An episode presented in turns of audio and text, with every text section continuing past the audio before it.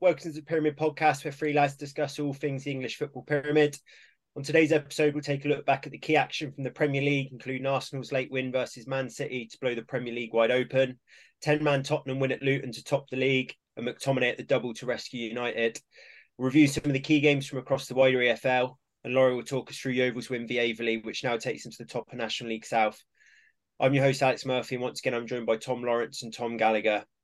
Boys, we'll start at the Emirates. Arsenal one, Man City nil. Uh, not the best game ever, but Loro uh, opened the Premier League right up. Yeah, I thought it was a really boring game, as I think most people did. Boring for the neutral. Um, and uh, like I was just saying, uh, I think it shows how much Pep Guardiola rates Arsenal, the, the respect that he gives them with the way that they set up yesterday. And I know Tigo's talked about Man City being a little bit more pragmatic now with sort of four centre backs playing, but they just don't go anywhere. And I thought yesterday there was a big disconnect between the forward players and the the uh, defensive players, and they I think they had one shot on target all game or something. And we said before Rodri um, would be a miss for them, and they had, I think they've won all th- uh, lost all three domestic games they played without him. But yesterday I thought it was Kevin De Bruyne. Um, that they missed, just someone that could create a chance or find the ball through to Haaland or just do something that maybe last season, the season before, they'd have won those kind of games 1 0, 2 0. And someone like Gundogan as well, I think I said last week. So they need Rodri back and they need KDB back as quickly as possible. Um, I didn't think Arsenal were brilliant either. Yeah, massive bonus for them. And it's great. We've got two teams ahead of Man City in the league now going into the October international break. Tomo? Uh, yeah, poor game. Completely agree with Loro. Uh, I actually thought Arsenal started very nervously. Um, David Raya with a few shaky moments. And like Laura said, I think if, if City were full strength, especially in that first half, they would have took advantage. Um, but they didn't take advantage. And then obviously seemed like it was going to be playing out to a ball nil-nil draw. And when you sort of play out a nil-nil ball draw, what it it means that one sort of slight deflection can go against you, and all of a sudden you just you just lost the game. It's a it's a great result for the Prem. Um, I was convinced after about 20 minutes though that um, Mikel Arteta was going to back up his words and substitute the goalie. I don't know about you boys. Um, Sky do this thing now when every basically whenever David Raya does a, anything, if he makes a good save or if he fumbles or or his put kicking's poor or whatever, they they pan the camera to Ramsdale to see what his reaction is. Um, but I guess that's the sort of um, what should we call it? Like the not storyline, but that's the sort of thing that Arteta's forced upon us um, by bringing in Raya. Um, but he got away with it really because if City scored from one or two of those mistakes, then for the next two weeks, that's all we talk about, and that's all we talk about um, and that, I guess that's the life of a goalkeeper, really. If he if one of those mistakes ended up in a City goal, then it's like, well, Ramsdale absolutely has to start the next game. Um, but just because City didn't take advantage, and one of the main reason I would say City didn't take advantage was because they didn't have De Bruyne on the pitch. He was perfect for that game. Um, but yeah, look, listen, there's not really too much to add. Um, great result for the Prem we need. It seems like a team like Arsenal, anyone really needs to be sort of between 10 and 7 points ahead going into Christmas just to have a chance. So it's it's good to see. Uh but yeah, I don't, know what you think about the the Raya Ramsdale stuff, Murphy. What did you think of that? I I just think we we discussed it a bit now and and Laurie kind of in jest said that uh, Ray has got a bit more of an exotic name and can play out from the back, but that generally seems to be what Arteta is going to go for. I don't know what Raya would have to do to not come back in unless he has some like Onana style form where then you have got an actual genuine backup who can come in. I just don't see don't see him coming out of the side Raya. You know, Ramsdale hasn't even started the Champs League games as he, you know, Raj just come in and from that moment take the number one spot. Um, so yeah, I, I, I, don't really see too much into that unless Raya's going to start making some clangers and they start dropping some serious points on it. You know, do you know what I will say actually about this game, albeit it was pretty boring. If Arsenal win the league this year, if they go on to win the league, they'll have three main players to thank for it, and it'll be Saliba, Gabriel, and Declan Rice. those three play like both of those centre halves yesterday were unbelievable. Didn't give Haaland a sniff. And then Declan Rice, if he can just stay fit all season, he puts in a seven, eight every single week. I've never I've never really seen him have a stinker. And just like the Arsenal team yesterday, he started off slowly, first 20 minutes, 25 minutes, but grew into the game and just sort of um, grabbed the game by the scruff of the neck. He he sort of seems to be playing like 105 was it 105 million? Yeah so he seems like a like a bargain at that. And if if they go on to win the league with those three players in the sort of um the cent- center of the pitch i think they'll like they'll have a lot to say um in that title race because they look great. And and actually i listened to an interview with saliba a couple weeks ago. I think it was in the last international break. And he said he basically said this is how confident he said he he sounded. He said if he didn't get injured at the end of last season, he thinks that Arsenal would have won the league. That's how sort of much he backs himself. And I can't lie. Every time I watch him, I think he is like Virgil van Dijk four years ago. Like he just looks unplayable at the minute. Yeah, he's getting he's getting sort of best centre back in the Premier League shouts now, isn't he? Um, which is obviously a fairly big call, but at the same time, you know, he's definitely up there. And if Arsenal are to win the league, then as you say, him and Rice and Gabriel will probably have to start fit. Just on um, just on Man City boys. So um, I think we mentioned in the WhatsApp, didn't we? Their midfield ended up being Rico Lewis, Kovacic, and Alvarez, which in the fixture last year would have been KDB, Gundogan, and Rodri. No, so Bernardo played in the six, didn't he, in the first half? Do you know? Right. Okay. That's that's another thing actually about this game that we haven't brought up is I think it's it spells the end for KP, Calvin yeah. Phillips. Because if you're playing Bernardo in the six ahead of Calvin Phillips and Rodri has obviously been suspended for the three games, I generally when when he got sent off, I was like, right, here we go. Exciting times for an England fan because you potentially get to see Calvin Phillips in a City team um finally. And he just I think he played the Newcastle game, didn't he, in the cup, and they lost and he just hasn't had a sniff since. And I remember when I know this is sort of a off off topic slightly, but I remember when Paul Pogba decided to leave Man United when he was a youngster, when Sir Alex Ferguson decided to play Rafael, the right back in centre mid, instead of him, and he was yeah. like 18 at the time. And I think that kind of reminds me of this moment where if you're Calvin Phillips, you sat there in the dressing room on the bench, and Bernardo's playing defensive midfielder instead of you, surely you're just like, yeah, that's me, that's me done at this club.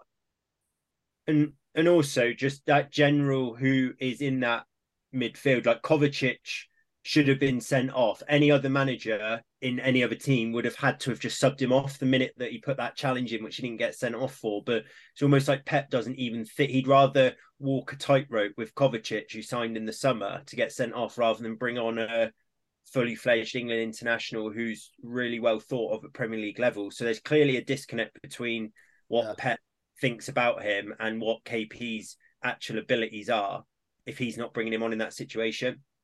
Yeah, and Calvin Phillips was signed to be like the Rodri, maybe not understudy, but to be the person that rotates in and out with him. He's used like five different central midfielders just in that game yesterday, and none of them were KP. Um, and they've lost the game.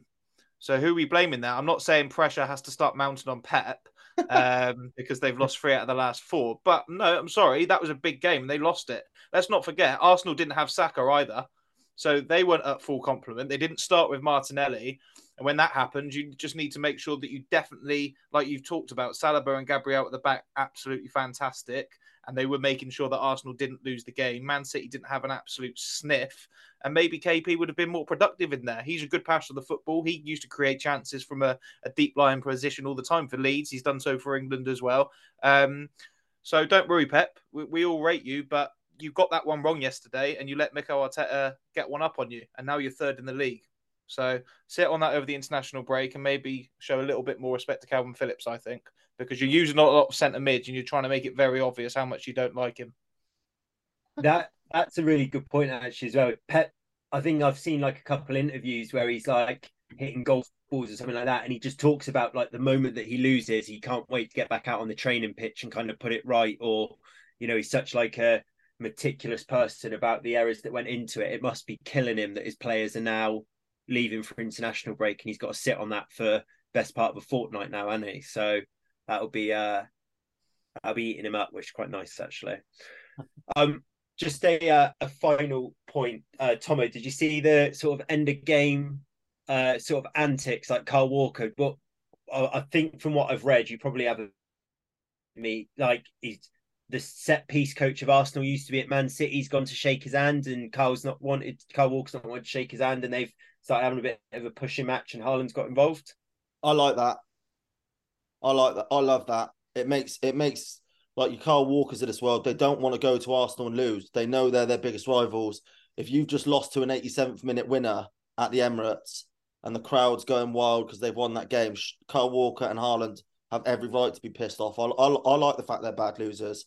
Um, it ma- it makes them good winners at the end of the day, and they won a lot last year. So yeah, handbags over nothing really. But I quite, I, if I was a City fan, I'd like that. Yeah, I saw Ben White was on the scene as well, and he had that sort of falling out with Foden in that last year as well. He looks like he enjoys boiling a bit of piss, Ben White. But uh, yeah, I mean, great, great result for the Premier League, great result for Arsenal, and yeah, already looking forward to to seeing those how that City and Arsenal react after the international break. I uh, will move on to the earlier game from Super Sunday, boys. So Brighton to Liverpool to Salah getting a brace uh, for Liverpool, which is highly annoying because I've not got him in my fantasy team and other people are starting to. But um, Adingra had put Brighton in front after a Mac Allister mistake, and then. Uh, Lewis Dunk equalised um, sort of in the 80th minute for Brighton, and Brighton maybe should have gone on and won it. Tomo, thoughts on that one? Yeah, I think um, you're doing Mac Allister a bit of a disservice there. I watched that back, and um, it's just Van Dijk's error. Like he's just it's a suicide ball into Mac Allister, and Mac Allister just stood there like if you're going to play it to him, you have to absolutely twat it into him. Um, yeah. But fair play to the lad Ading Adingra. Um, I yeah. think that's how you pronounce it. Yeah, he's another one that just popped up at the start of the season who no one had heard of, and he, look, he looks like some sort of decent player. Do you know what? De Zerbi said after the um the Marseille game in the week, he said that Brighton aren't playing well at the minute, and I have to agree. But the fact that they've got the draw and they fought back against Liverpool, and the fact that they got the draw against Marseille and fought back there, I think they're showing some good character.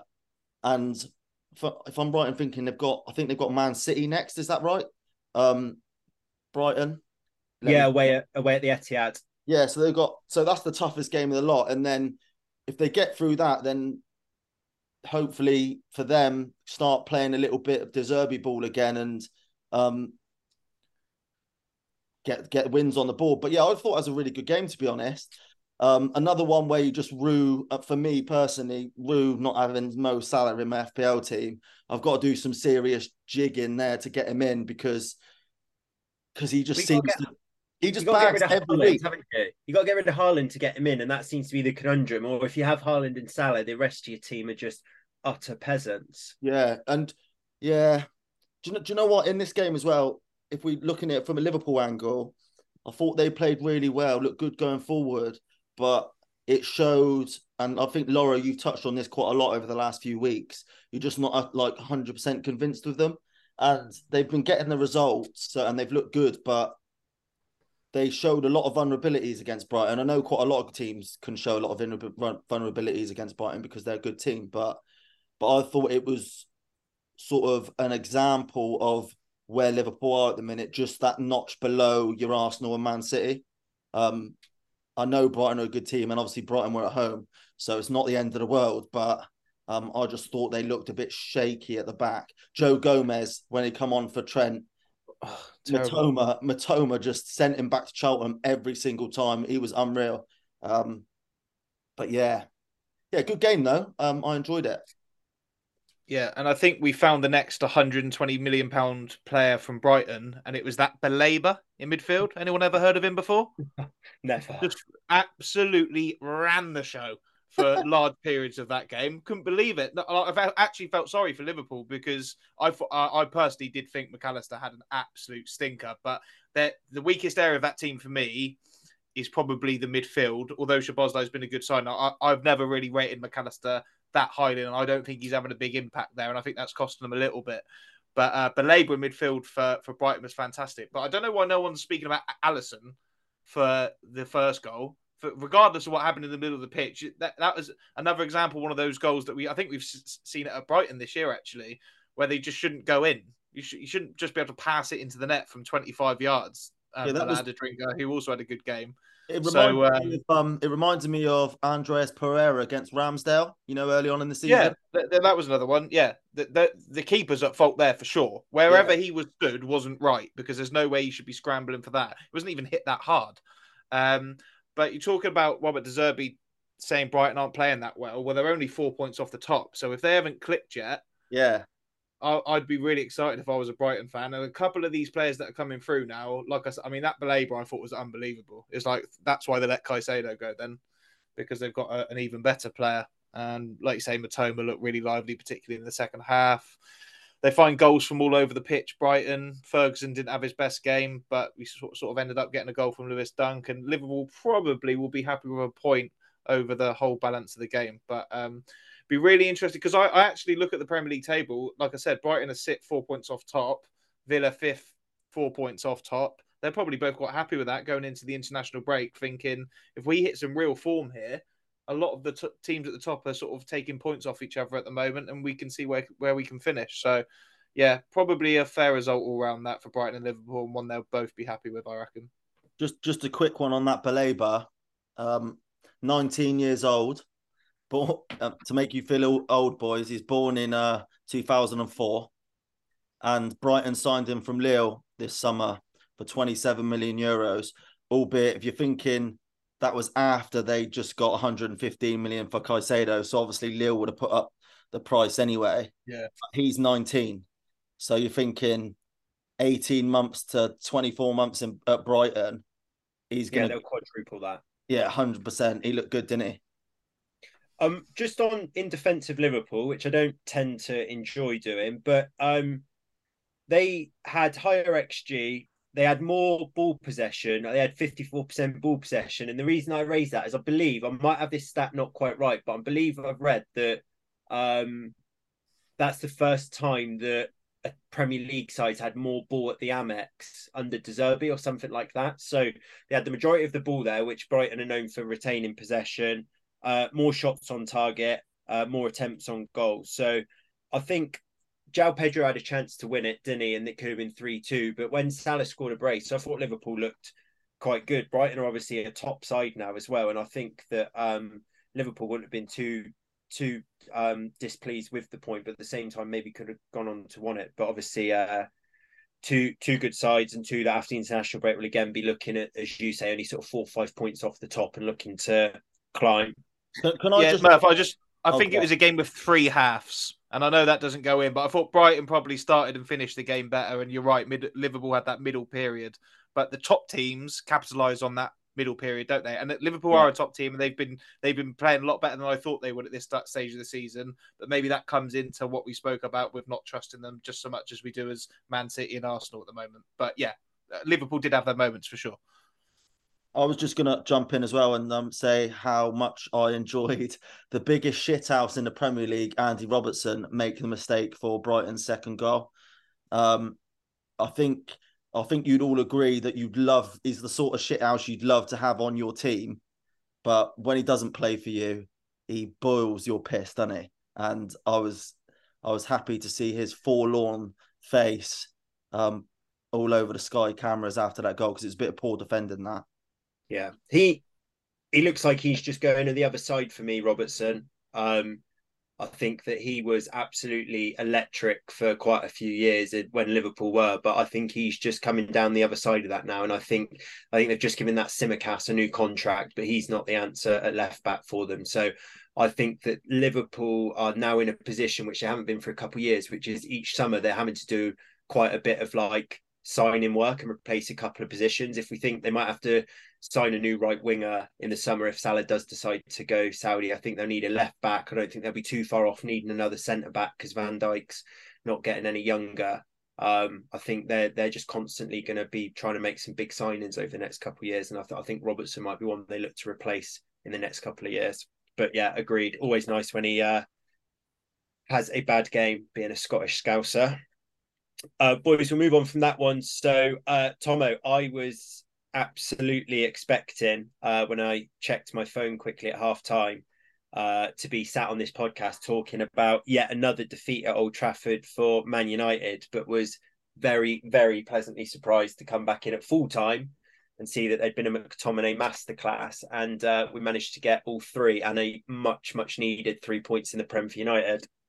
Yeah, you're right. And actually, the one thing United as a club have been criticised for, I would say, over the last year, 18 months is is for not being able to take advantage of uh, Scott McTominay's best position.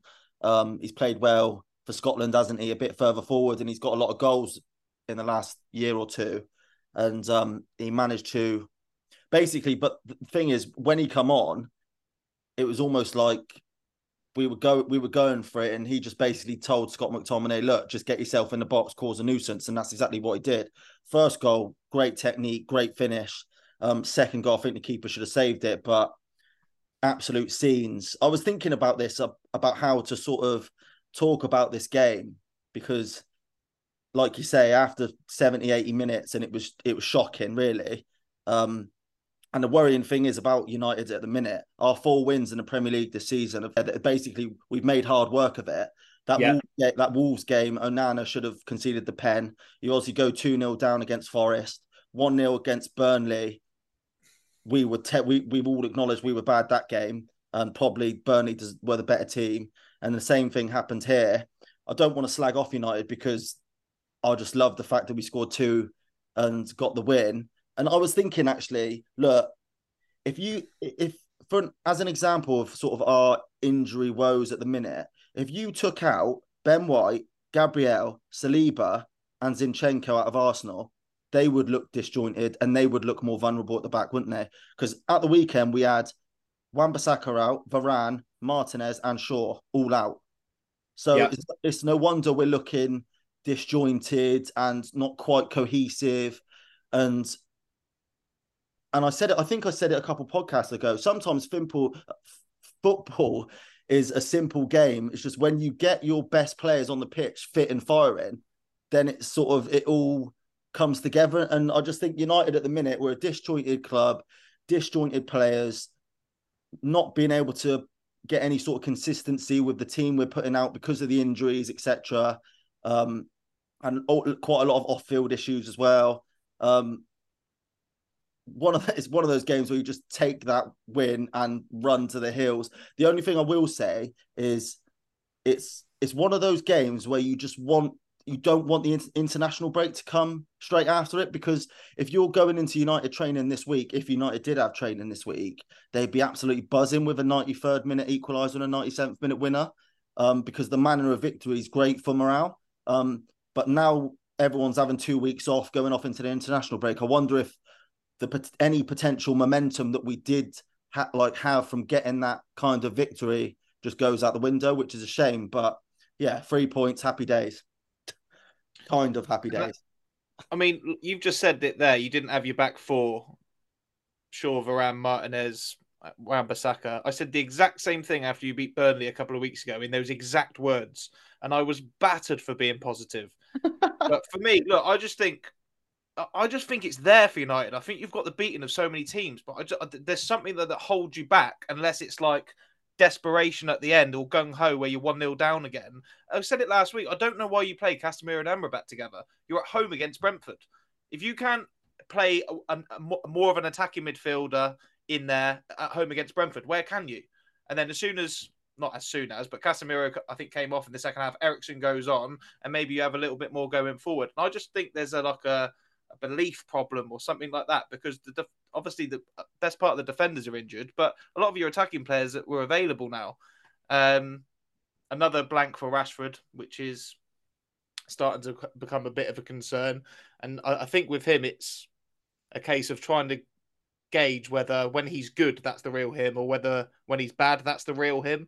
Are we waiting for him to get better again, or is this just him normally? But um, hopefully, he can come back and have a better spell after the international break because I, I really don't want to take him out of my fantasy football team because I think he might become a, uh, he might become a good differential and a quite a cheap one now. But he needs to start scoring, and you need to start getting some more goals from the rest of the players. But lovely for McTominay. I think that's the first brace he's scored since he turned into Zinedine Zidane against Leeds three years ago against Bielsa's side. And um, yeah, nice interview from him after the game as well, talking about how he's been at the club since he was five years old and it means everything to him.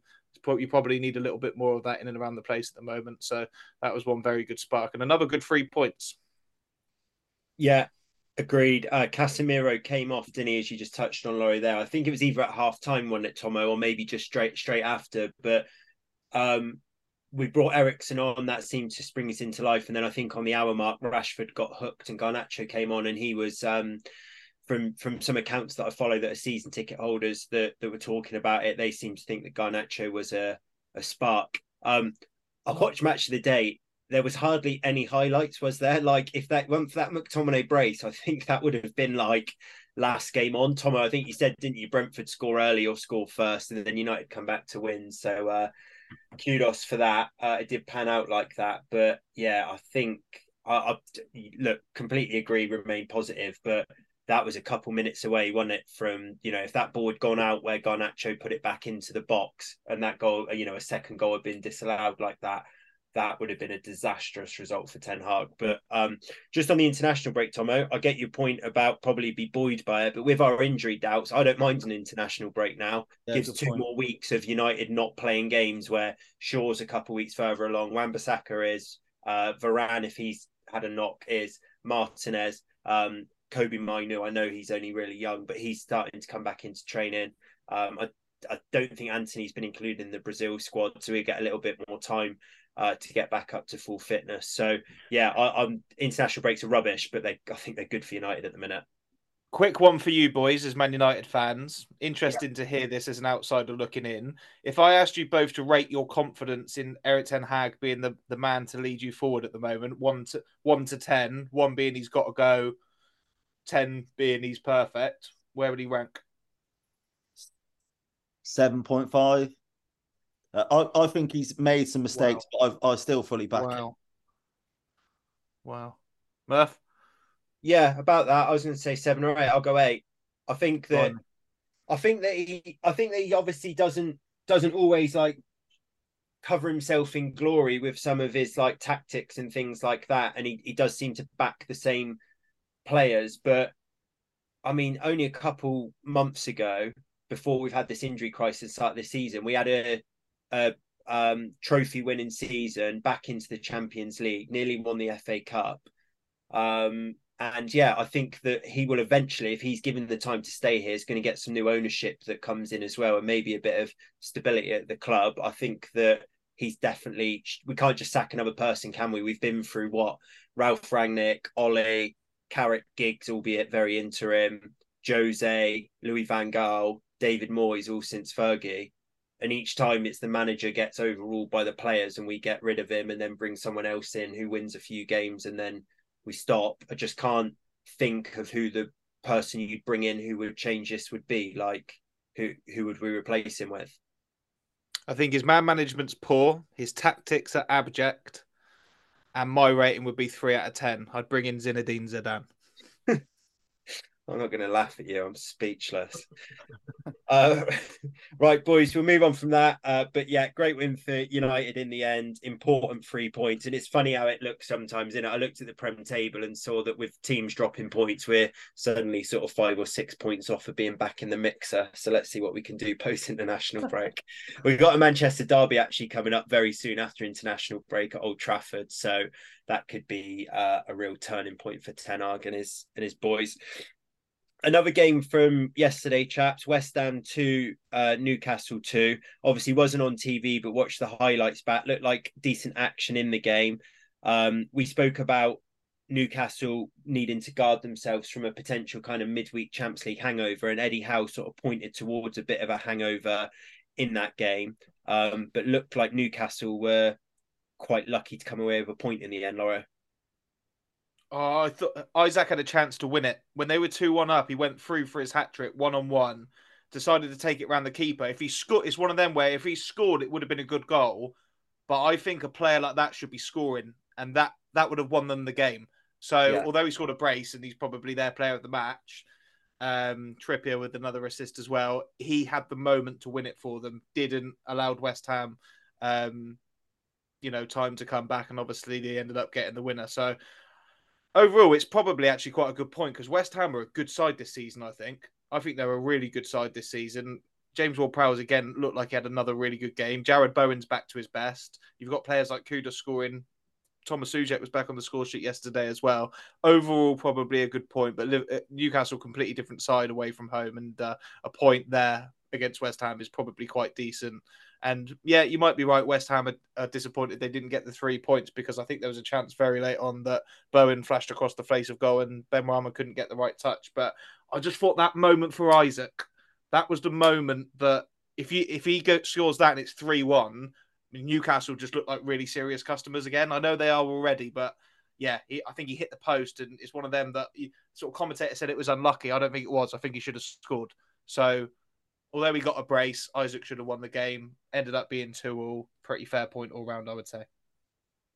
Yeah. Do you know what I wanted to talk about actually was um we spoke, didn't we, in the last pod about Nick Pope, about what like we're all we're all a little bit dumbfounded by why he's not included in the England squad this season. And actually I think there was another error for the opener, wasn't it? And I don't think he's been that good this season. I wonder I, I, uh, uh, I, uh, you'd assume because he is a good goalie, you'd assume he'd sort of play. He's going to play his way back into form, but um, he's sort of starting to become a bit of an issue for Newcastle. I thought the game demonstrated Eddie Howe being a very good manager because for 45 minutes West Ham were by far the better team, and and we spoke about the Champions League hangover. They definitely had that in the first half, and then um, second half happened, and obviously he said something.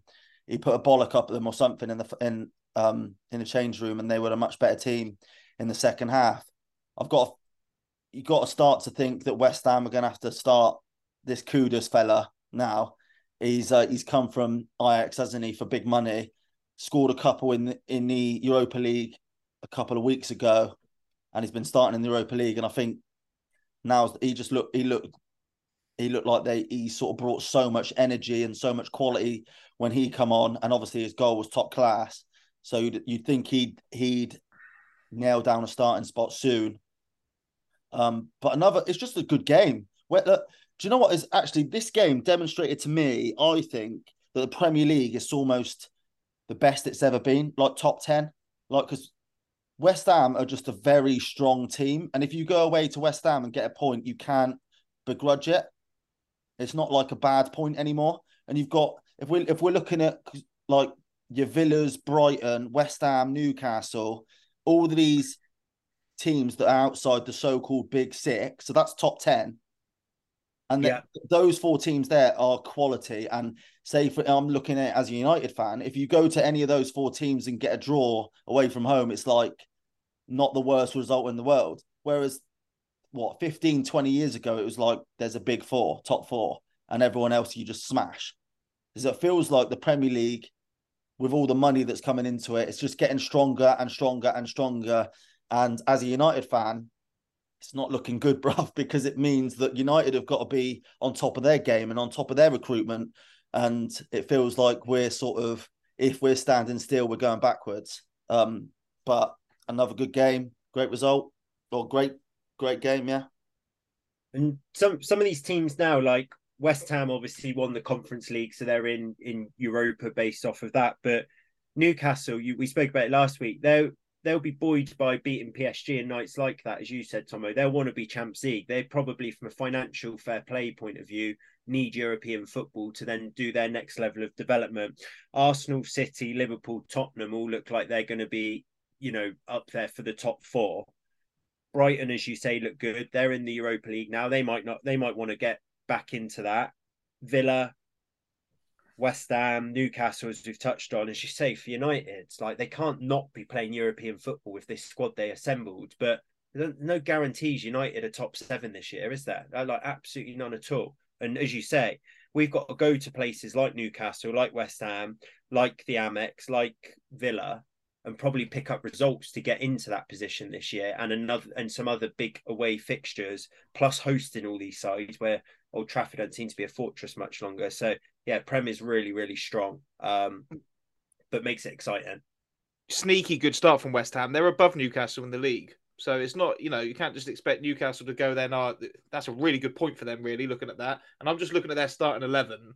They're like a, a, a goal scorer. No disrespect to Antonio, who's been a good player, but they're like a really good striker away from being a proper, proper contender. We're talking about Brighton and Villa. West Ham are only just behind them. And you look at their team on paper, although they've got a, a different kind of st- uh, manager stylistic wise, they've got some really strong, good Premier League players in there with Paquetá and Ward-Prowse and Bowen and Alvarez a really really strong defensive unit as well. I really rate that a good. So be interesting to see where they go, um, and if they can start picking up goals from their striking areas. I'm trying to think who normally comes in if Antonio's not there. I guess it's Danny Ings who hasn't really done it for a long time. That's an area they probably need to sort out. But yeah, good sneaky good start from West Ham, and uh, actually looks quite a good point on paper for Newcastle. That. And you know what, as well, just quickly, because I know we, we probably mention him and we have mentioned him already in this podcast a couple times, but Ward Prowse, 30 million. Yeah. He's, he, he's just playing seven, eight out of 10 every game. It's like he's slotted into that West Ham midfield like he's always been there. And I know Declan Rice has big shoes to fill, but it, it feels like they don't miss him at all. Do you know what I mean? Yeah. Like Ward Prowse is just he's slotted fantastically well. Uh, obviously, we all knew he was a good player, but we didn't know what kind of ceiling he has, and the way he's playing, it's an absolute travesty that he's not in that England squad. Yeah, he's he's in the top three signings of the summer for me. Top three, maybe top two, um, alongside probably Declan Rice, who he's replaced at Arsenal, and, and James Maddison at Tottenham. But um, yeah, I was thinking that exact same thing watching Match of the Day. Everything seemed to go through him, and he's got like this sort of like new lease of life playing probably a better team now. No disrespect to Southampton. So I agree. It is a travesty that he's not at the England side. Yeah. They've always seemed to be like a side for love a set piece as well, don't they? Like Soucek scores score goals. Their centre halves are normally they're absolutely massive, aren't they? West Ham. Yeah. It's like playing against Space Jam. And he's got the ball on a piece of frozen rope, whipping a set piece in, and he just puts it where he wants it. And unbelievable signing. Um, I, I think, yeah, I think you bang on about a Declan Rice thing. I think sometimes sides get bogged down by having a complete and utter star. We'll come on to Spurs in just a second. And everything was like, we need to go through Harry Kane and he'll save us. It felt like it was just like West Ham was like, oh, Declan Rice will get us out the shit or Declan Rice will drag us through. Um, you know, you don't want to ever lose to your best players, but sometimes when they go, it's a bit of a weight off everyone else's shoulders because they all need to step up a bit and they're not just sort of thinking, well, you know, he's the main man and I'm not. So yeah, great start for West Ham. Final point on Newcastle before we do move on as well. I think if you if you ask someone how Newcastle started this season, they'd be like, yeah, they've made a decent start to the season. They're one point ahead of Man United, who've made a disastrous start, many people would say. I know you factor in Champions League form on that, but uh, yeah, just uh, food for thought. Boys, we'll move on to Tottenham. Uh, they went and won 1 0 at Luton, and they're top of the league uh, going into international break. So Spurs fans in dreamland and did it the hard way as well. Bissouma sent off first uh, first blot on his copybook from this uh, this season because it was a pathetic second yellow, wasn't it? Was it simulation for to be sent off as rubbish? And there were some big chances missed in that game as well from from both sides. But Loro, Big Ange's boys go marching on.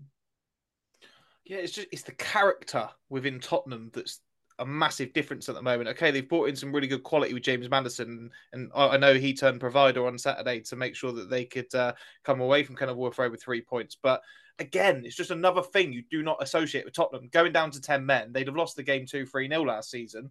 Um, and Luton, although they started off poorly and we all think they're going to get relegated, they've been a little bit better of late. And they picked up a win against Everton away from home last week. And their tails would have been up. I know they lost to Burnley, but I know we keep saying it, but another checkpoint ticked off. Man goes, uh, man off, down to 10 men away from home. They still come out on top and they're top of the league. And I keep saying it, when does it get serious? The answer to that question is I don't know.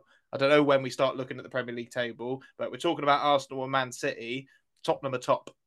And that is because of the great man, Ange Postecoglou, a couple of his signings, the character and the nature of Tottenham Hotspur Football Club now is completely different to what it's been like before. And that's without Harry Kane, which sometimes you can forget. So, yeah, uh, wax lyrical about Tottenham Hotspur at the moment and uh, Ange Postecoglou, and they'll be uh, they'll be full of confidence coming back from the international break. That's for sure. Top of the league. Yeah, I've not been shy about giving uh, Yves Bissouma some praise this season because I think he's been different gravy, but um, he owes me about 20 fantasy points because he fuck, he completely fucked me. He dived. Honestly, it was shocking. It was the worst second yellow card I think I've ever seen. And when you've taken the captain's armband off Erling Haaland and put it on Heung-min Son, and you've also got James Maddison in your team, that's the worst. That's the last thing you want to see Um, because um, you didn't think Spurs would get many goals after that. Um, Richarlison missed some sitters in that game early doors.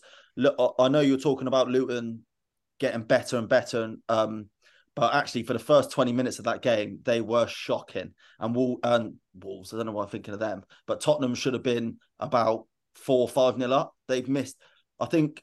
I was it? It was like one of someone, some stats person. I know you love these, Lotto. Put up like um after 12 minutes, Tottenham's Tottenham had like a 1.21 xg after 12 minutes. Yeah, yeah. I, I saw you tweet that. I, wasn't quite um, sure what to make of that. Is that in them saying that they they should be one 0 up? Well, it just basically means that Tottenham have created four or five really good chances that you'd expect on another day to score right. one or two, one or two of them. Yeah. Uh, yeah. Richarlison missed a couple sitters in those first 15 minutes. I think I want I, I think Son set up someone as well, and Maddison blasted one over. It was one of those games that you just and you talk about like Tottenham and Ange Postecoglou changing their mentality. It did feel like when Bissouma got sent off after they missed all those sitters that they were going to go back to Spursy being Spursy again, and lo and behold, James Maddison pulls one out of the hat, sets up Van der Ven, who by the way had a great game and looks like he's properly growing into that Spurs centre back position. And uh, another thing as well, I think he's doing is making Romero look like a proper defender because Romero yeah. Romero alongside Eric Dier last year was was an embarrassment and he was rash and he was getting sent off and he was getting bookings and he and and then obviously he goes and wins the World Cup. Messi calls him the best centre back in the world and this season, Romero looks like a completely different player. And I wonder if it's just because he's playing alongside Mickey van der Ven, who looks like calm, assured, he's quick.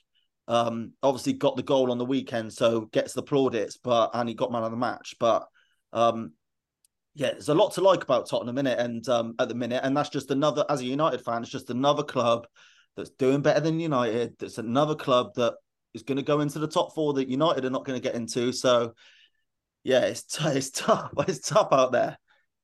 Yeah, and we talk about their attacking prowess and Maddison coming good again, and Son's had a good start to the season. But for the first time in quite a long time as well, Spurs seem to have got this settled back four now. And you just touched on it then. Van der Ven and Romero a really good partnership. And that Van der Ven, I've heard some interviews with him. What a great fella can see exactly why Ange Postecoglou wants him at the heart of that defence. And you think about Tottenham, uh, they've moved to a back four this season, which they were crying out to do.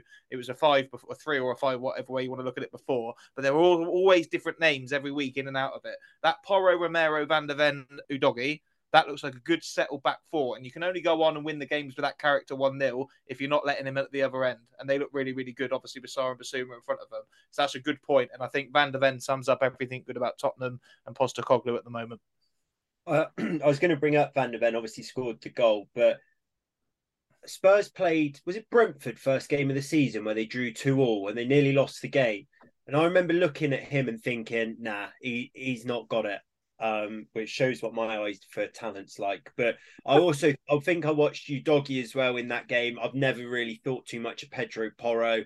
Romero obviously always seems rash. And I've I've I remember watching that. I think Spurs went like one 0 down and maybe two one down, but I thought no, he he's not got it that Van der Ven. He didn't look good, but watching him now, he looks quick. He looks strong. He gets back, uh, covers people. He's good in the air. He looks a like as Laurie says, a decent chap as well. Like, but that's sometimes what a manager does, isn't it? Just takes a back four and turns them into it. Doesn't need to be the best players in the world. He can just get players gelling and tick ticking. Exactly that. It's about the back four as a unit and I'll, I'll make a Leeds comparison. Luke Ayling, Stuart Dallas, and Liam Cooper all used to be thought of as like League One players, lucky to be in the Championship. And they were three of the four that took us all the way to the Premier League and were very good in the Premier League under Bielsa.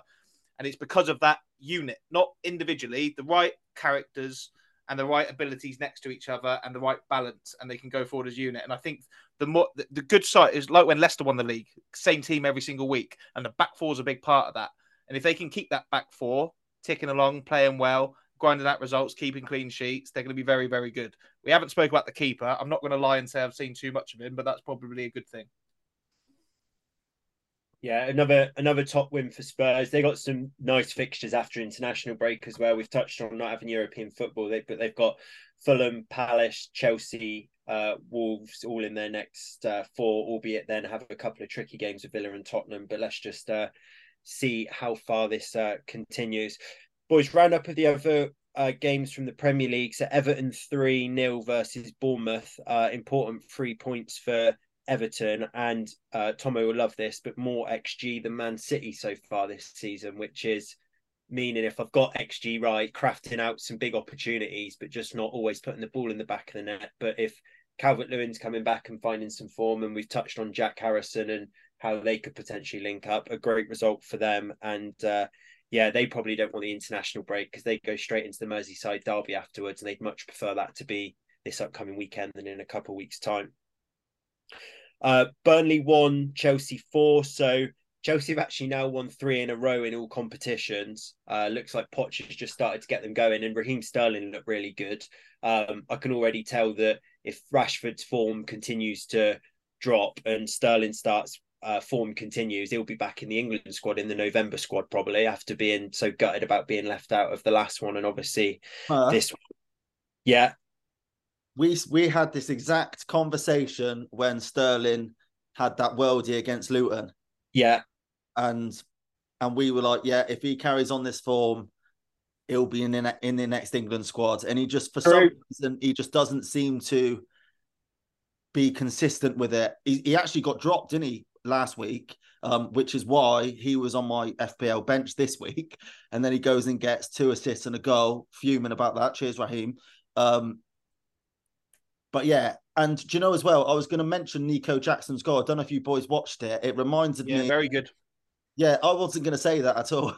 It reminded me of Jadon Sancho's goal against Liverpool last year, where yeah. it looks really composed and it looks really um Oh yeah, you always had a weird view about that Sancho goal, didn't you? Where you thought he would look that composed, but he was actually really unconfident that he yeah. had to take like a second, third touch. Yeah, and I think that's that about Nico Jackson, where he just looks so.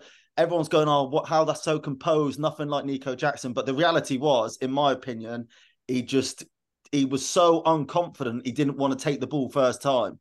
Um, so yeah, I, I think even though he scored that goal, it was a sign that he's a piss poor finisher. that is a staggering attack on a man who's, for me, just scored an unbelievably good goal. I, do you know what? I watched that and thought I've given Nico Jackson a lot of shit. He's not a goal scorer, but that was absolutely fantastic, and I'm going to give him loads of praise. And an unprovoked attack from Tigal, likening yeah. him to Jadon Sancho, who's been training with the kids. I think that's, I think that's bang out of order. I will just, just, just to come back to the uh, to the Sterling point about the England squad, and we say, you know, he doesn't continue this form on, but what looked like a really, really deep, difficult position to get in on that left wing for England, because you were thinking Rashford, then you got Grealish, then Sancho obviously was at um, previous tournaments, but now nowhere near it. Suddenly looks like it's up for grabs a bit, doesn't it? Like, does Foden want to go and take it by the bollocks and it be him? Will we end up playing like Maddison a bit further out there? Could someone like Sterling uh, find some form and reclaim it? Is there a wild card there with Anthony Gordon like having a good season? I'll be really, really intrigued to see who starts out on that left wing uh, in the summer. What I will say is, I do think Sterling, when it comes to the Euro squad, I think that Southgate would pick a Sterling over a Bowen. But with this squad, he's picked Bowen because he's the man in form. But I just think come next summer, say for instance, let's say Sterling's in the squad and a Rashford or a Grealish gets injured first game and is out of the tournament, I think he would rather play Sterling as ahead of Jarrod Bowen, if you know what I mean. Yeah, yeah. Sort of take him to a tournament for the experience. yeah, uh, yeah, and he he's clearly got his favourites. It doesn't seem like Raheem Sterling's among his favourites at the minute. Um, but I do. My prediction is that Sterling, no matter what, if he is fit, he'll probably make the squad. Yeah, but I think you're right to highlight that left hand side position, and I think Southgate has shown that he's concerned about it as well because he played Maddison, I think, on the left against Ukraine yeah. in the last international break. Yeah. Um, but it, nothing really matters with England anymore, does it? Because we've got Jude Bellingham, so it doesn't matter. True. I don't care who you play out there. Yeah, we're going to win it all, aren't we? Just very quickly on this Sterling thing, actually, he flew home from Qatar, didn't he? And do you think that's where Southgate's maybe like lost a bit of trust in him? Well, hang on a minute. His house was robbed, wasn't it? Yeah. Uh, yeah. when, when, when, he called out, is that being a bit odd in the end, or am I going down a rabbit hole I shouldn't there? Yeah, rabbit hole. Right. Okay. No, no. I, hang on. You keep bringing Sterling up. You talk about for Southgate having his favourites. For a long time, Sterling was one of Southgate's favourites. That's actually one example where he has dropped a big name when he's come off form. So I think the Sterling one's been handled fine. And if he can go on and consistently put in performances like he has against Burnley at the weekend, and it is only Burnley, who, by the way, have been horrific this season so far, then he will find his way back in the squad. And that left hand side is up for grabs. Grealish ain't getting a game. Rashford's absolutely terrible. Maddison doesn't play there. Foden, going to say it, massively overrated and has never kicked on. So someone's going to have to do it. Maybe it'll be Raheem. yeah, I think we'll move on from that bombshell there. Uh, rest of the Premier League action. So Fulham uh, three, Sheffield United one. Uh, Sheffield United only on one point, looking a fair bit of bother down at the bottom there. Uh, Wolves one, Villa one. Uh, Hwang scoring for Wolves and Pau Torres for Villa. Ollie Watkins had a great chance to win it, literally with the last header of the game, hit the base of the post there. Um, but yeah, he'll be looking to take some of his form into the England squad. I want to give a big Loro shout out to Hwang because that's five and eight for him. And Wolves have needed someone to put their head above the parapet for a while now. And Hwang's the one to do it. He was the match winner against Man City, and he uh, his goal obviously meant they came away of a tricky game with a point yesterday as well. So good on him, and hopefully that continues. I've always liked him. We used to be linked with Leeds a lot. I really like him as a player. Just about to say that a couple of years ago, you used to say you'd have him at Leeds, wouldn't you? He was getting links there.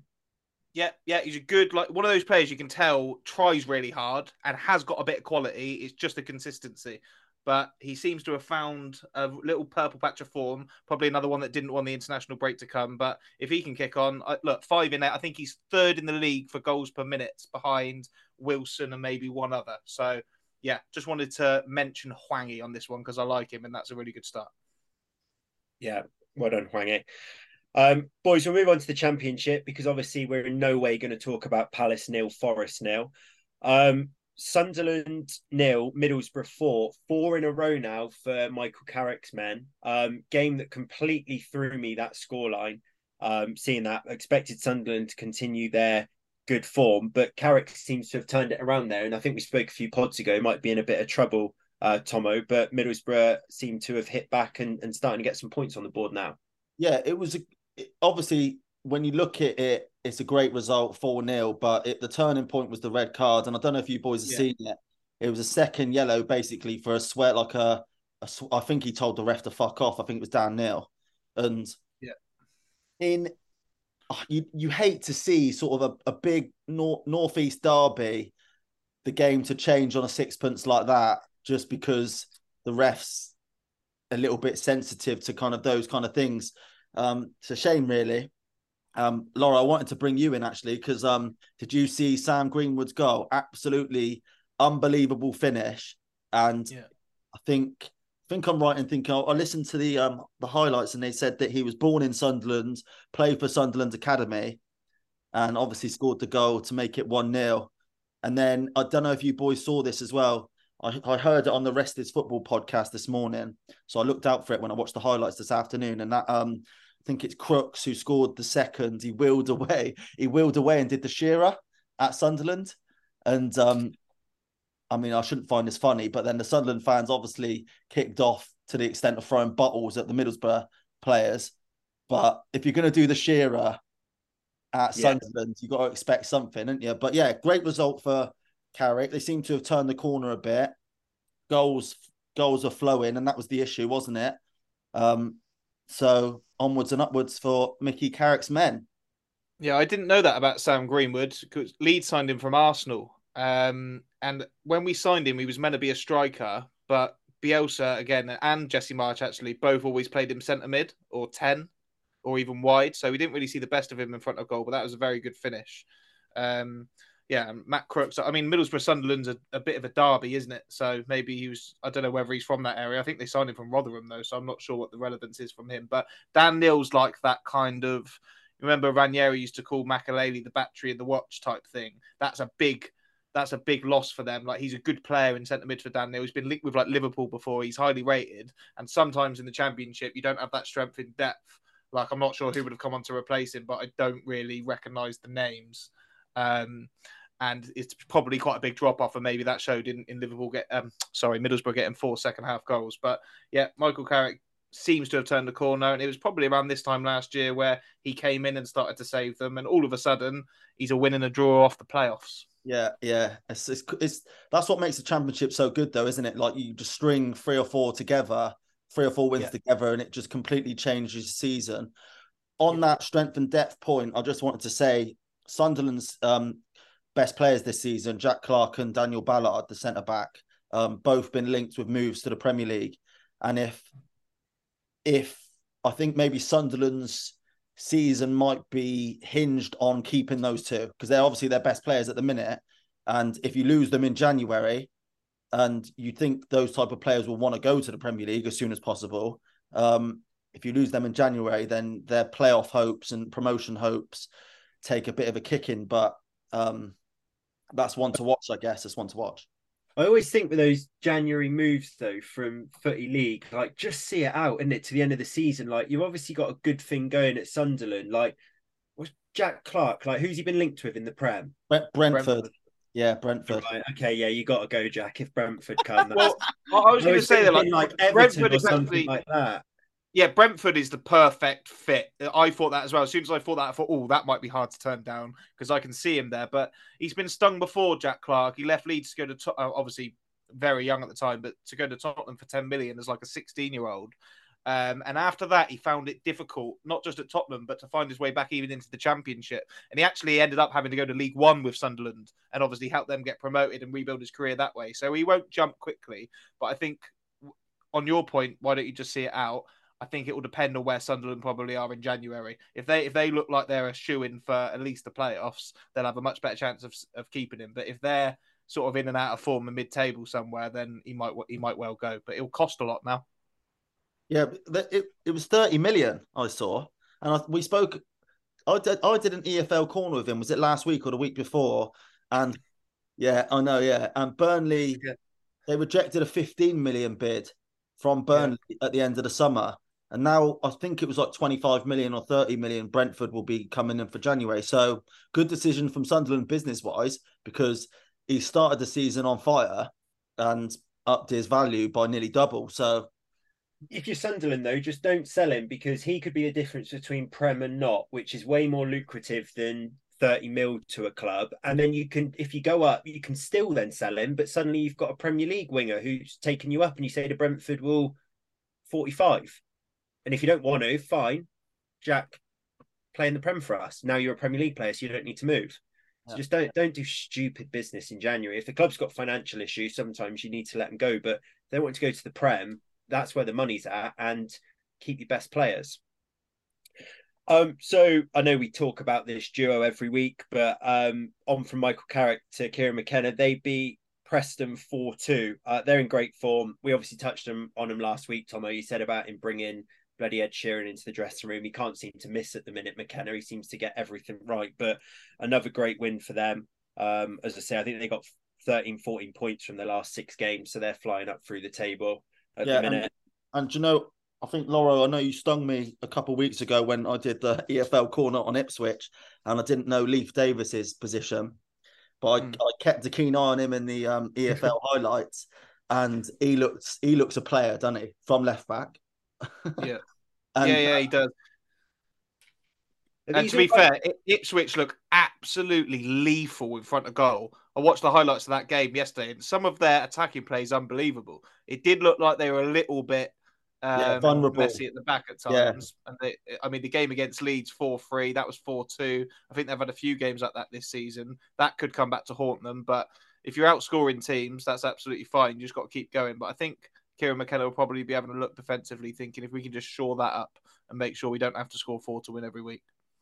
Yeah, and they've got and if you have if you have a look at the like the goal scoring charts in, in that league as well, they've got a few players who are just notching goals. Um, that Broadhead, um, has got yeah. five for the season. Chaplin, um, I think he scored the first on the weekend from that cleverly worked corner from Leif Davis. Actually assisted. That was his fifth for the season as well. So they've got loads of players chipping in with goals. It's just it's just like and they and they did like an interview um bit before the game of like the the Tractor Boys fans, and they all were just absolutely buzzing at how it's going. And they were comparing it to like like Burley days. Well, didn't, didn't they nearly get in the Champs League with Marcus Stewart in those days? Yeah, Burley.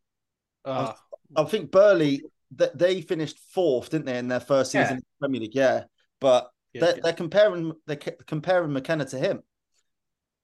Stunning side that was Marcus Stewart up front. Yeah, those are the good old days, weren't they? Um, boys, we'll move on. So Leicester two, Stoke nil. Vardy and Iheanacho scoring. Those two seem to score every week at, at the minute now. Um, great result for for them, um, and they stay top of the league. Um, Can I just um, interrupt there quickly because I've got a couple questions for you boys that I wanted to talk before we moved on from Leicester because obviously another expected win, and they they seem to be cruising um, their way back to the Premier League. But the questions I wanted to ask you, boys, is this: Do you think Leicester fans um, are enjoying this season more than they have the last couple of years in the Prem? And if so, is it then better for a team to be relegated from the Premier League um, to then regroup and then look like because they're winning every single week? It must be great to be a Foxes fan at the minute. And the the reason why I ask is because when when you listen to pundits and um, journalists talk about relegation from the Premier League, it's always as if it's some sort of like cataclysmic event, and and and it's almost like a club cannot go down because of because of the financial side of it and rah rah rah. But actually, last season Burnley demonstrated that it wasn't the worst thing in the world to go down. I know they're struggling this season in the Prem, but they like the Burnley fans had a great time last year in the championship, and it's similar. I think it's similar with the Leicester fans now. So, what do you boys think about that? Well, it's all right if it works like that, but Leeds got relegated after being in the Champions League semi-final, and then didn't come back for 16 years and had to toil away in the Championship and League One. And yeah. that's the danger, isn't it? If you go down and it doesn't work, mm. and you get stung a you get stung with a surprise one. Sunderland the same. Um, so yeah, I mean, if you can guarantee that you can have a great season, win every game, as Leicester have started brilliantly, then I'm sure they are enjoying it. But no, I don't think it's ever good to be going down unless your club needs a total reset and it's best for everyone involved. I just yeah, because so the re- uh, a big reason I suppose I would ask is because of Everton, like Everton Football Club, we always talk about the last maybe three or four years. They almost need a relegation just to like completely reset the club. Yeah. Um, they're and they're the ones that are just hanging up, like for, especially for the last two or three years, been hanging hanging on the edge of the cliff, waiting to be pushed or waiting. Do you know what I mean? And it feels the like the only the only way that the answer to that is yeah is if you can guarantee promotion back next year. So like Laurie's just touched on the and you said about Burnley last year. It's like yeah, come back up. Leicester look like they're going to come back up, but Leeds, as Laurie said, went down there.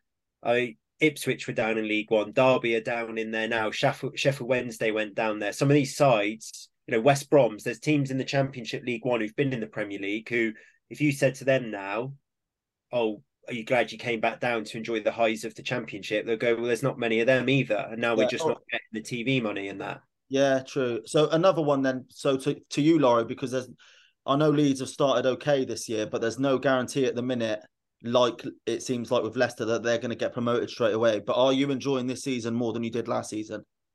Yes, definitely. There you go. Um, then. But well, no, no, no. hang on a minute. We had Buddy the Elf in charge for half the season last year. um, I'm enjoying it because we've got a really good manager and we've got a really good set of players that want to play for the club. And it, you just need to take a look at the outgoings in the summer to see the kind of players that were wearing the badge for us last season that culminated in getting relegated.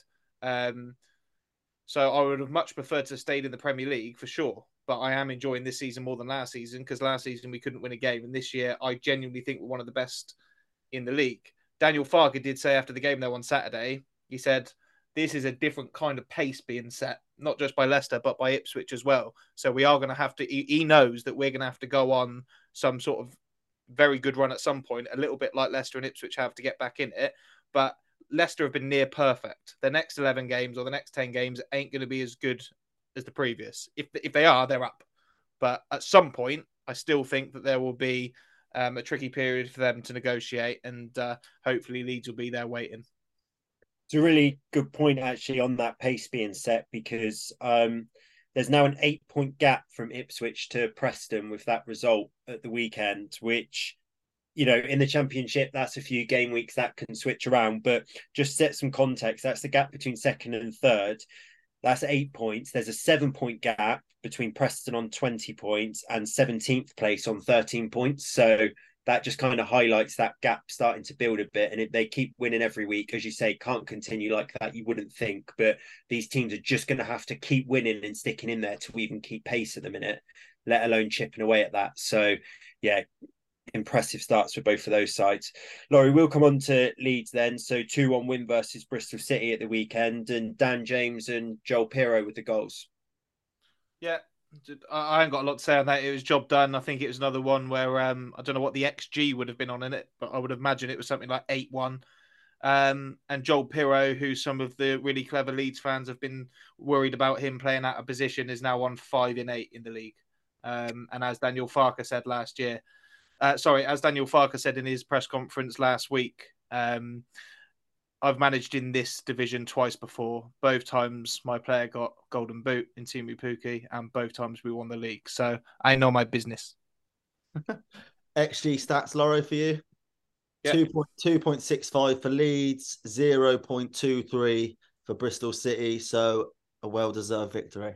You can't even yeah. get consistent XG. I've got it here and it's completely different. So people must judge XG different as well. So says it all.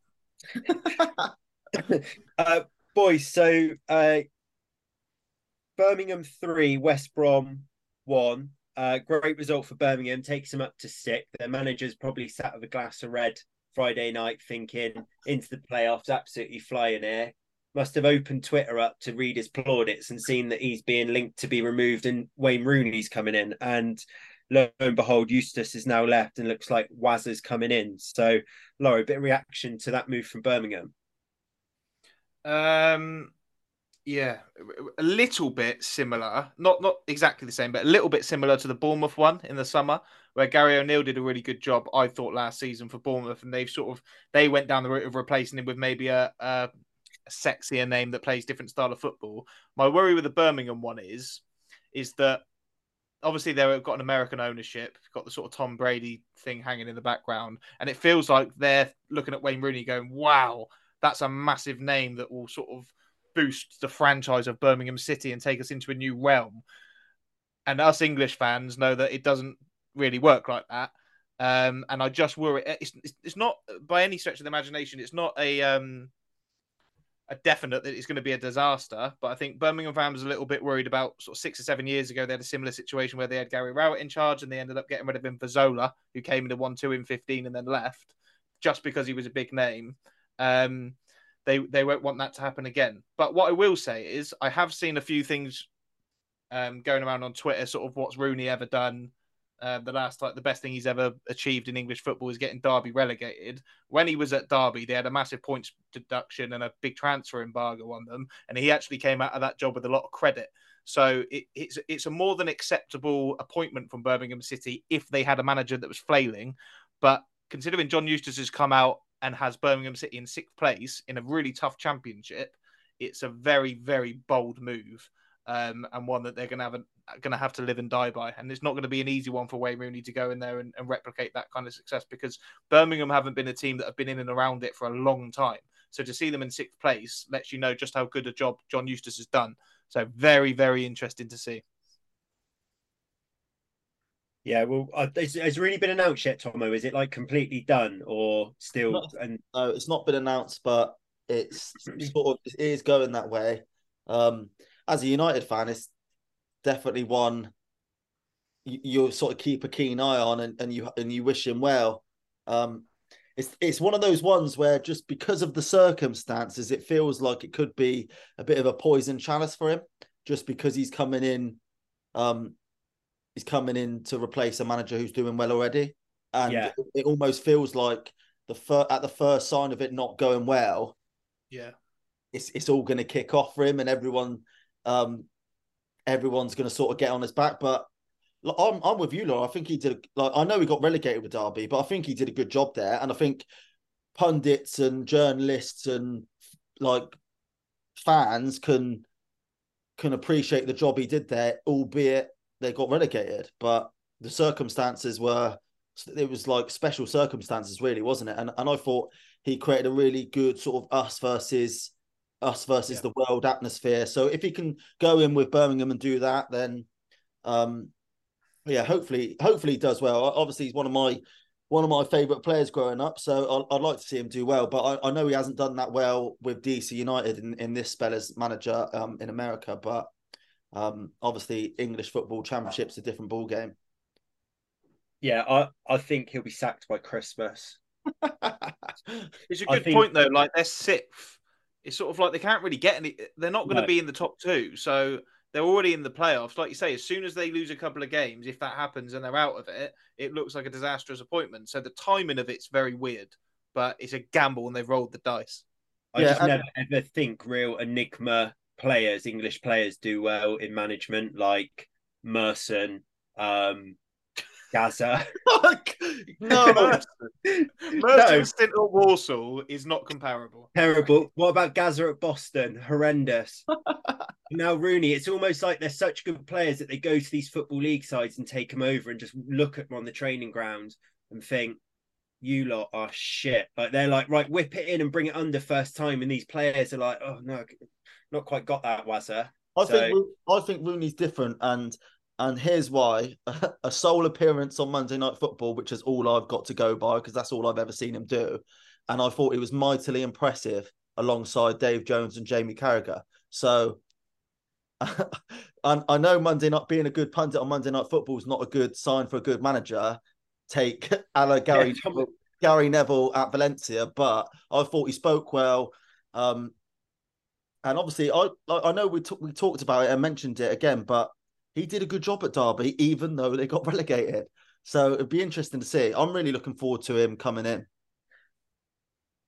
Yeah, we'll wait and see with Wazza. I'm not as confident. And when it's like your favourite player from growing up, you want him to do well, don't you? Um, but I'm not so sure with that one. Uh, and then just a little shout out, boys. Plymouth 1, Swansea three. Uh, didn't win their first seven games in the league, but now they've won four in a row. Swans, so slowly, slowly climbing up through the table.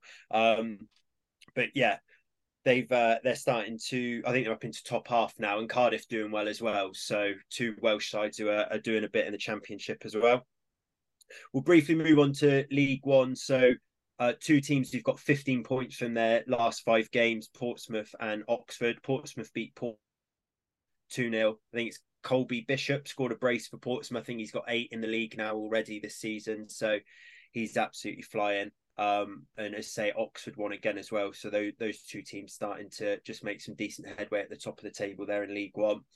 Uh, and Cheltenham won, Derby won, had to be against Paul Warne's Derby that Cheltenham got their first goal of the season. So a young fellow called Rob Street put Cheltenham 1 0 up against Derby. And I can only imagine that was absolute scenes when he scored. Um, elsewhere in League One, wins for Peterborough, Barnsley, Stevenage, um, who are all kind of trying to keep pace at the top. There were Portsmouth, Oxford. Uh, um, but that's not all of the weekend action done in League One. And if you do need your football fix, then I don't know why, but Burton versus Cambridge is on TV tonight in the league. I thought, is that a derby? But they're four and a half hours away. Um, I have no idea why it's been picked for TV. I don't know what the backstory is there, but yeah, if you want to tune in for some Monday night football, that's where you can get your fix. Then just moving on to League Two. So four points separate first to eighth now. So I've got an apology to make first up to you two boys. Uh, Barrow won, Notts County won. Uh, 87th minute penalty for Barrow, but that cost the uh, the banker treble. Um, and I've cost everyone's uh, charity of choice some money there as well with that pick. So I can only apologise. Um, I will look to do more research over the international break and look to come back stronger. But yeah, uh, my bad on that one, chaps, because obviously Leicester and Yeovil won. Uh, Stockport won 1 0 versus Doncaster. So they're now six in a row uh, and absolutely flying up the table. Louie Barry's carrying them to glory. Uh, Gillingham 2, MK Dons 1. Uh, they're up to third, but they're managerless now. Uh, Laura, have you seen any more on who their manager's going to be? No, I haven't. I think it should be Carl Robinson. I think they'll enjoy that. I think one of the biggest things. I mean, Neil Harris has obviously done a half decent job because he's left. They played one game and they're third, two points off top.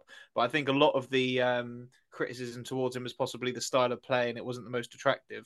Carl Robinson will, is someone that will come in and play football there, and he's a, quite a big name for that league and has been promoted before with MK Don. So um, that would be my choice. I'm not sure who the latest. I haven't looked at the odds today. I don't know who the latest one is, but can I just say the top three now is the top three that I said it would be at the start of the season. Stockport six in a row.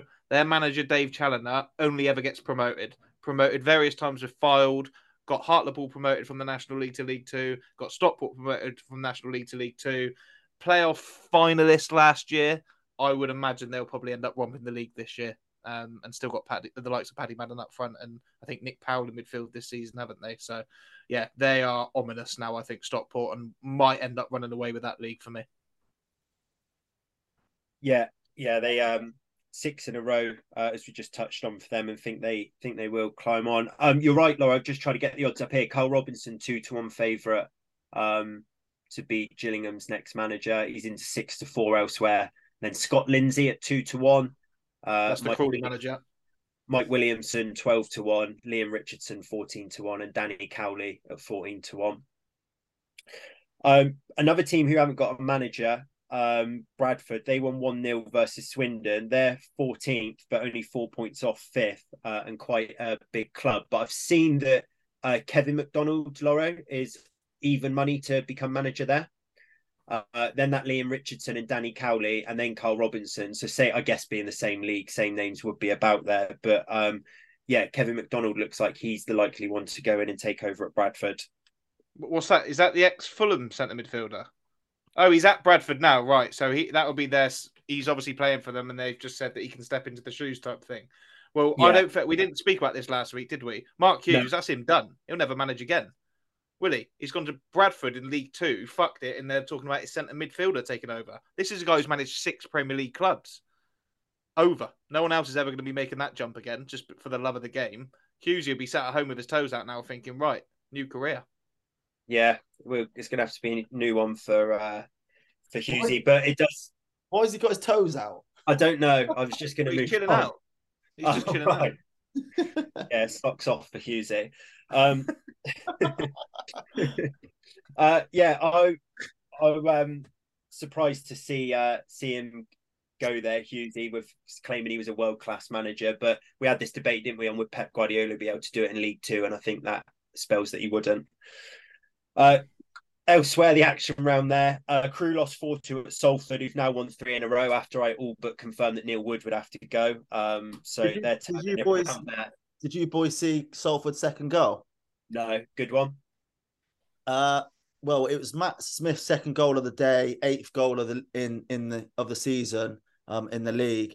But no, basically, crew Crewe scored, and it looked like from from the angle I saw, it looked completely legitimate. Got ruled out offside, and the Crewe players obviously didn't realise it was ruled out for offside, so were celebrating like mad.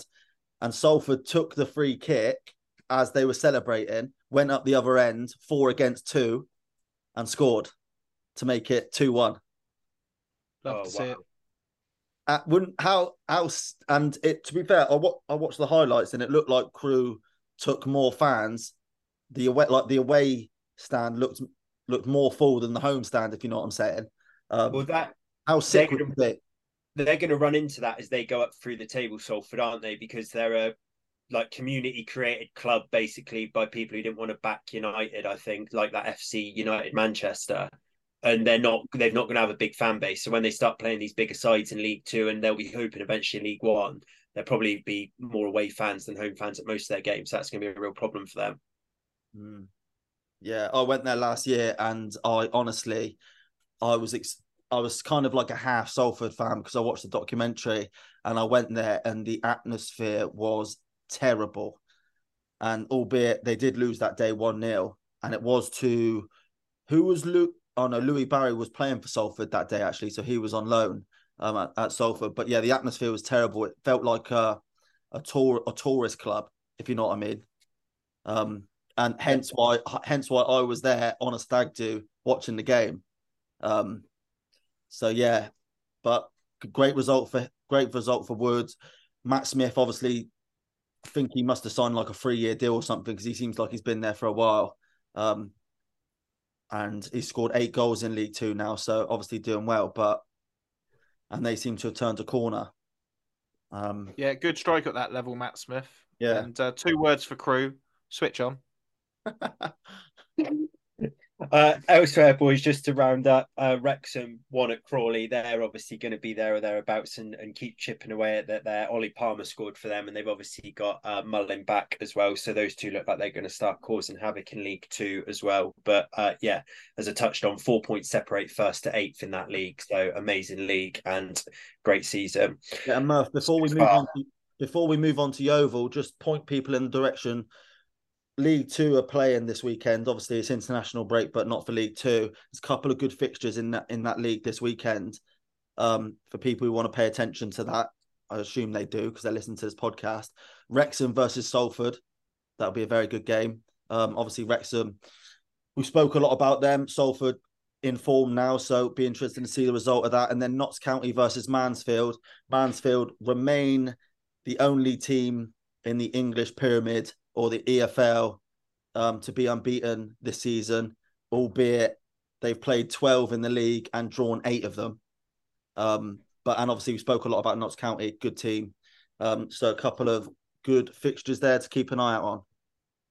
Yeah, thanks, Tomo. And if you uh, are coming for my job as host with that sort of angle, then uh, should just said. Uh, but yeah, um, that's we're not going to be uh, podding on Thursday, are we, with international break? We're going to take a little bit of a break. But obviously, if people do want their football action, League One and League Two will continue uh, this weekend. Laurie, we'll finish with Aveley. You touched on it being a massive game, third v fourth uh, in the National League South, but sounds like Yeovil blew them away in the first half, and you were mightily impressed. Oh, it was the best football I've seen, not just from Yeovil, but from any side in world football for a long, long, long time. And I mean, they won't have XG on National League South games, but that honestly, that could have been 8 0 at half time.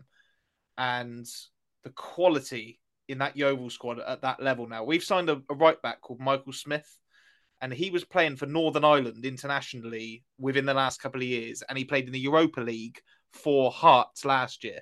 And we've got him because he wants to come back down south because all his family are in Bristol. He used to play for Bristol Rovers years ago. And it, honestly, every time we watch him, it's like, how on earth is this guy not at least in like League One? And we've just got this brilliantly settled back four with a solid goalkeeper behind it, and then the attackers. Uh, I mean, that's what we spent most of our summer window doing, bringing in the likes of Frank Nouble and and Rhys Murphy. And um, yeah, Rhys Murphy's starting to get in the goals now. He's got ten for the season already. He's already got the same amount of goals as both the two leading scorers for Yeovil last season combined all year. So good start from him. And Yeovil hit the top of the league, which is something we haven't said since probably 10 years ago. Um, brilliant. And that was against an Aveley side who, who were, it was third v fourth before the game. So not uh, not any walkovers by any stretch of the imagination, but an absolutely fantastic win and really looking ominous, I think, for the rest of the league Yeovil are now and the um well not the pyramid pod treble but the uh, panelist treble landed united Leeds yeovil all winning which doesn't yeah. happen very often at all so hopefully you boys back that like i did uh right uh, that's all we got uh, time for, guys. So, uh, as I say, we're going to take a bit of a break now for international break. Um, we'll be back in just over a week's time where we'll have a look at some of England's form. Um, and obviously, Premier League be back and preview that. But yeah, hope everyone has a good couple of weeks and we'll speak to you all soon. Cheers, boys. Cheers. Take care. One, two,